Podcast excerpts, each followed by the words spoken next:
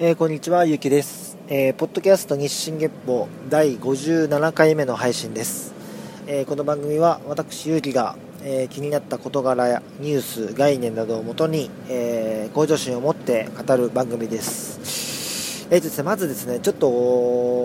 皆さんにお伝えしなければいけないというか、ちょっと謝らなきゃいけないなということがありまして、こちらの方からちょっとお話したいんですけども、ちょっとですね、あの、5月の中旬に、ポッドキャスト、えー、55回かなを更新してから、ちょっと滞っちゃってて、それはなんでかというとですね、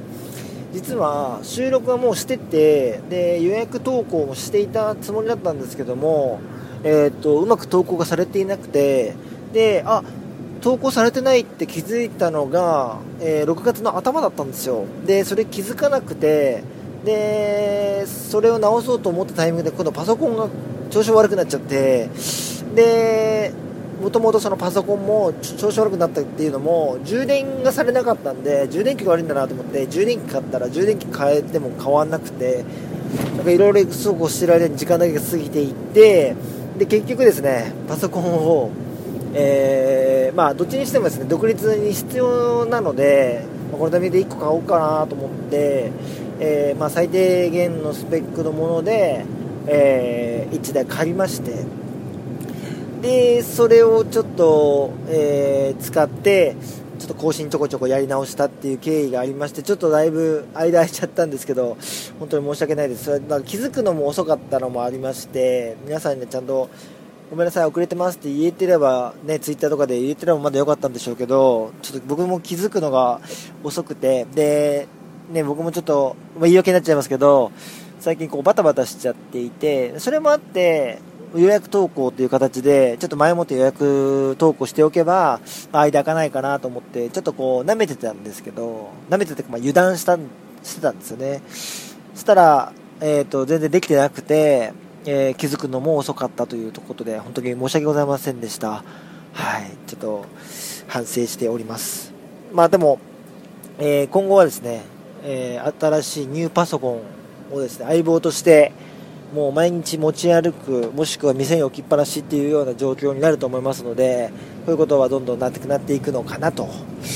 思っております。はい。というわけでね、6月入りまして、中盤に差し掛かっている今日この頃でございますが、えー、なんかね、梅雨っぽい天気が最近続いていて、うん、まあちょっとジメジメして嫌な感じはありつつも、まあでも、なんか暖かくなってきて、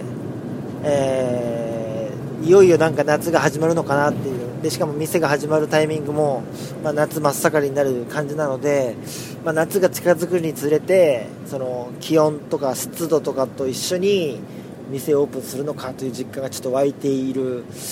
感じなんですけども。ついにですね店のお名前が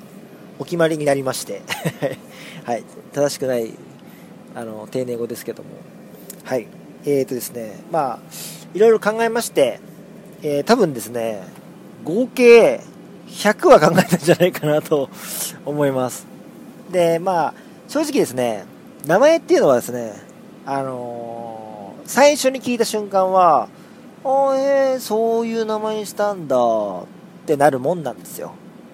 これ今ね、僕今一生懸命ハードル下げてるんですよ。ハードル下げてるんです。僕の知り合いのお店の名前も初めて聞いた時は、へえああ、いいじゃないですか、みたいなね 感じだったりしたけど、でもね、時間が経つとね、すごいいい名前に見えてくる。まあ、それって多分ね、何でもそうだと思うんですよね。自分の子供もそうでしたけど、名付けた瞬間はやっぱ慣れてないし、まだフィット感しないから、フィット感がないので、あまあ、これでいこう、これでいいんだよね、みたいなね、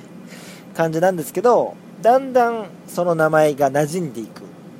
その本人が着こなしていく感じ。だからお店もそういう風になれたらいいなという気持ちがあって、まだ僕の中では、僕自身も、まだなんつうんですかね、そわそわしてるというか、まだこう、開けたての、なんか、シワのない服を着て、なんかシワが寄らないように気をつけている感じというか、まだ着心地が良くない感じなんですけども、お店の名前、決まりまして、えー、発表したいと思います。えー、丸の日という名前でいきたいと思っています。まあ、これはですね、まあ、勘のいい方だったらすぐパパってあ多分こういう意味とこういう意味だなっていうのは分かる方もいると思うんですけども、まあ、僕は日本のワインを扱っているというところでですね、まあ、日の丸を入れ替えて丸の日という感じがまず一つですねでは丸の日っていうのはですね、まあ、いい日っていう意味を込めましたあのー、まあ大体僕がやっている時間帯というのは夕方から夜にかけて、まあ、深夜にかけてなので大体1日の締めくくりにいらっしゃる方が多いと思うんですよね。でその1日の終わりに要はうちの店に来てよし今日もいい日だったなって終わってもらえるような、えー、寝る前に最後にこう行ってあ今日一日良かったなと振り返る日もしくはその店に行ったことによって例えばですねちょっとこう悲しいことがあったりへこむことがあってもあこの店で閉めれて今日はいい日になったかなって思えるようなお店作りっていうのを心がけていたいきたいなという思いを込めまして丸の日という名前で行こうかなと思います。やっぱいろんなね候補がありましてまあその候補をねここで例えば言うのもいいのかもしれないんですけども、ま、言ったらね意外とこうあっちの方が良かったかもとかねいろいろ言われちゃうと僕の方もブレちゃうんであえてここは言わないでおきます。はい。まあいろいろなねそのワード例えば「和」とかねあの和風の「和」とかね、えー、お酒を扱うから「雫」とかね。あとはなんかこうちょっと好きな四字熟語とかね。いろいろこうブワーってもう携帯のメモがブワーってびっしりね埋まるような感じで書いていたんですけども最終的な決め手はですねまあ親しみやすさと字面。あとですねこれは割と僕の中では重要だったんですけども他にない名前にしたかったんですね。でいろいろ候補がある中で最終的に残った2つっていうのが丸の人もう1つあったんですけどそっちはですねもう片方の方はあったんですよ。その同じようなタイプのお店ではないにしてもお店の名前としてはあってでやっぱりハッシュタグとかも結構、ね、1000件とかあったんですよね。でやっぱり2点目とかだなんかちょっと割と僕自分に余裕があれば割とこうまあ後悔する要素っていうのは別にそんなに意識しなくていけるかもしれなかったんですけど一番最初だしなんか後々ああやっぱもうああしとけばよかったなこうしとけばよかったなっていう一つになんかこの SNS のうまく、えー、扱いやすい名前がいいんじゃないかなと思いましてどこにもない名前にしました。で、ハッシュタグ、ツイッターも、えー、インスタも確認しましたけど、どちらも0件ということで、ありそうでないんだなっていうのが、僕の中での感想でした。だそれが最終的には決め手の一つにはなりましたね。ちなみに、丸の日っていうのは、検索してみますとですね、丸の日さんっていう、まあ、執筆家の方がいらっしゃいまして、えー、その丸の日さんぐらいしか引っかかってこないですよ。なので、丸の日さんとこう検索ワードとしては争うことになると思うんですけど、まあ、丸の日さんがどれぐらいの人か僕知らないっていうのもありますけど、あのー、やっぱ飲食店って検索率高いんで、きっと丸の日ってね、ひらがなで検索しても、カタカナで検索しても、こうパンとこう一番上に上がってくる日も、そう遠くはなくできるんじゃないかなと僕は思ってます。もともとね、やってたココチ、カフェココチはですね、結構いろんなところにあるんですよ。神戸にあったり、山梨にあったり。だから、池尻カフェココチとか、中目黒カフェココチってやらないと、僕の店は出てこなかったんですよね。まあ、そういう意味でも、今回はいいのかなと。はい。なですね、一応店の名前決めたとか言いながらですね、あ、じゃあ店をもう完全にオープンするんですねっていうムードだとは思うんですが、一応まだ100%ではないというところだけ思っていただけたら。え物件はですね、えっ、と、今週契約しに行くんですけれども、一応ですね、まだ内装業者が最終選定状態ではあるんですけども、えー、今、まさにどうしようかな、どれにしようかなって今やってるところです。もう多分、今週決まるんですけど、決めて、内装業者決めて、で、次、あ物件契約するじゃないですか。で、融資が、融資の結果が出るのが、まあ、大体6月の末ぐらい、まあ、7月入頭ぐらいになっちゃうかもしれないですけど、それぐらいになっちゃうんで、それ次第で完全に、あの、100%になるということですね。なので、一応、まあ、引き返すことはない前提で僕は動いてますし、それ前提でこんなお話ししちゃってますが、嘘ーんっていう事態が もしかしたら起こってしまうかもしれないので、あのー、僕以上に心の準備をしていただけると嬉しいです。あの僕以上にあの反応が大きいのはちょっとご遠慮いただきたいと思ってます。はい。まあ一応ね、僕も多少は意識はしてますけど、もう割とね、ここまで来てっていうのもあるんで、あの、そうですね。やっぱね、もう店をやるっていう実感が、やっぱどんどん湧いてくるんですよね、準備が進んでいくと。で、内装業者さんから出てくる図面とか、えー、パースって言ってあの、お店を、まあ、入り口から入ってった時にどういう風に見えるのかっていう絵とかですね。そういうのを、まあ、見せてもらったりとかしていく中で、あ、こういう店俺やるんだな、いよいよと。いよいよそれが、もう2ヶ月切ってるんだなっていうのが、だんだん湧いてくるわけですね。そうすると、やっぱりこう、最近よくみんなに言ってるんですけど、ワクワクとドキドキっていうか、恐怖みたいなドキドキですね。が、交互に襲ってくるんですよね。まあもちろんワクワクのが多いんですけど、時折、なんか、ちょっと、なんだろう、つまずきそうになった瞬間に、ゾワッとね、怖いっていう、うわ変な汗かくっていう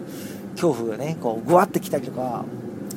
あとはね、こう、インスタグラムとかで、もともとこう、僕がやってたバカリのお店に来てくれた方とかがですね、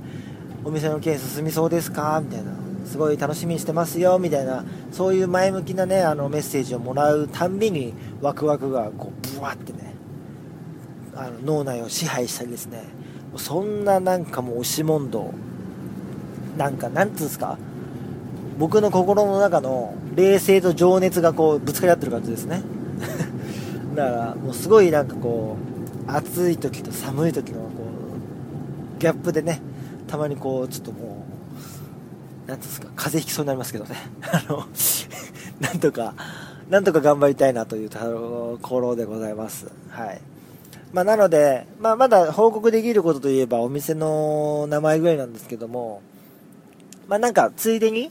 こんな話をできたらなと思いましてあのー、まあ今日はお店の名前がこう決まりました。で100個ぐらい作って1個に決めましたっていう話だったんですけどまあ広告の仕事、まあ、コピーライターさんとかそういうなんか言葉を考える職業の人ってまあ人によりますけど、まあ、天才と呼ばれるような人いると思うんですよね。よくこんなキャッチコピーが考えられるな。こんな名前が思いつくな。そういう方たちもですねすごい数やっぱ作るんですよ。でもちろん僕の今日の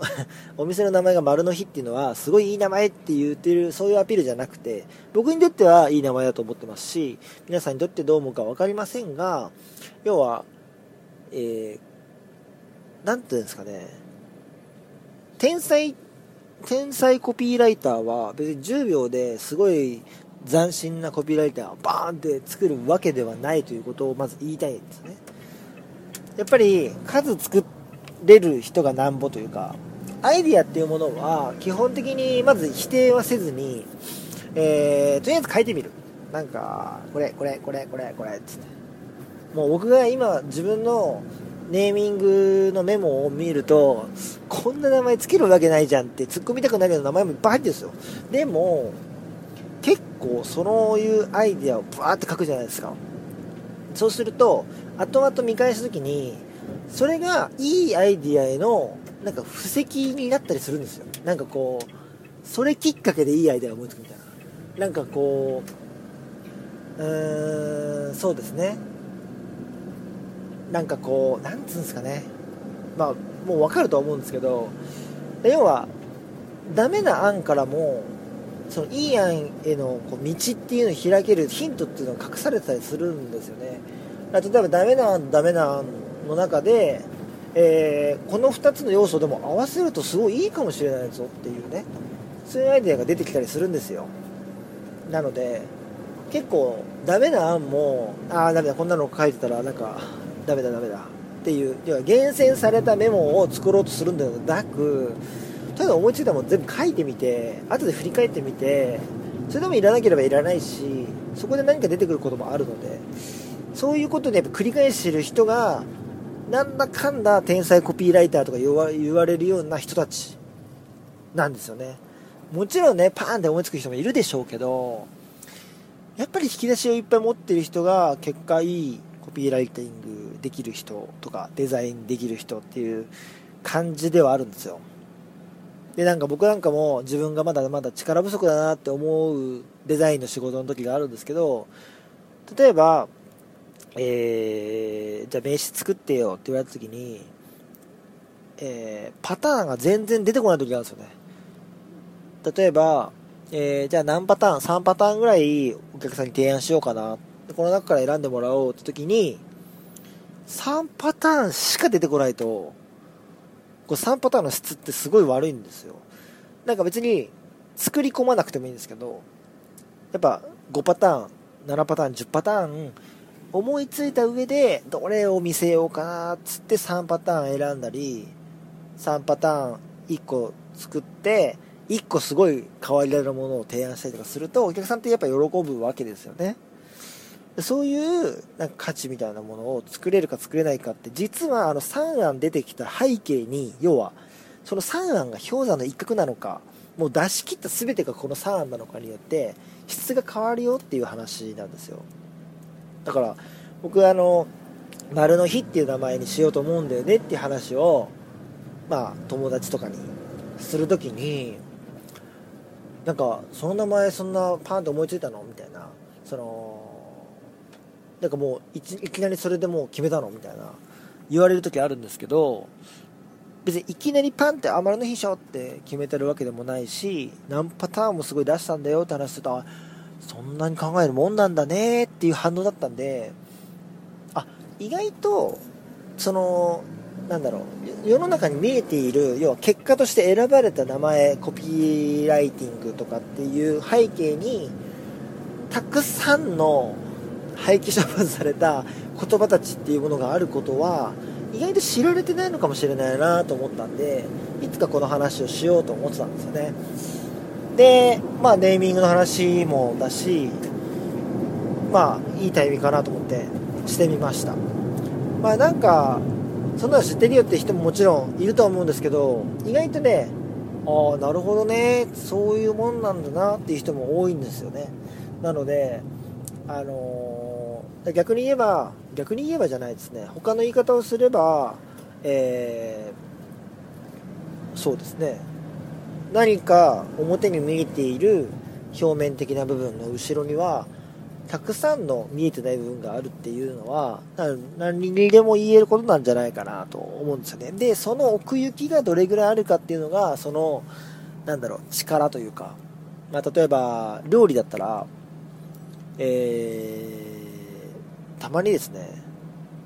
A4 ペラにちっちゃい文字でブワーってメニューがもう100種類とか書いてあるような飲食店があるんですけどそれとなんかこうほんと10種類ぐらいしか置いてない料理屋さん。なんかどっちの方がじゃあポテンシャルがあるのって言ったら意外とどっちも比べようがなくて分かんないよっていう。意外と10種類の方がポテンシャル高いのかもしれないよっていうそういうなんかこういろんな角度から物事見た方がいいねっていうところにつながっていくのかなと、うん、100種類はもうなけなしの100種類かもしれないし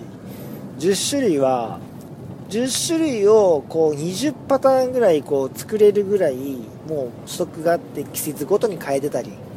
えー、その時の在庫によって入れ替えてたりとかっていうのがあるかもしれないっていうとこを考えるときちんとその奥行きを見れる目っていうのを持った方がいいのかなと。そういうちょっとお話をしつつ 名前の発表という感じのお話でした。はい。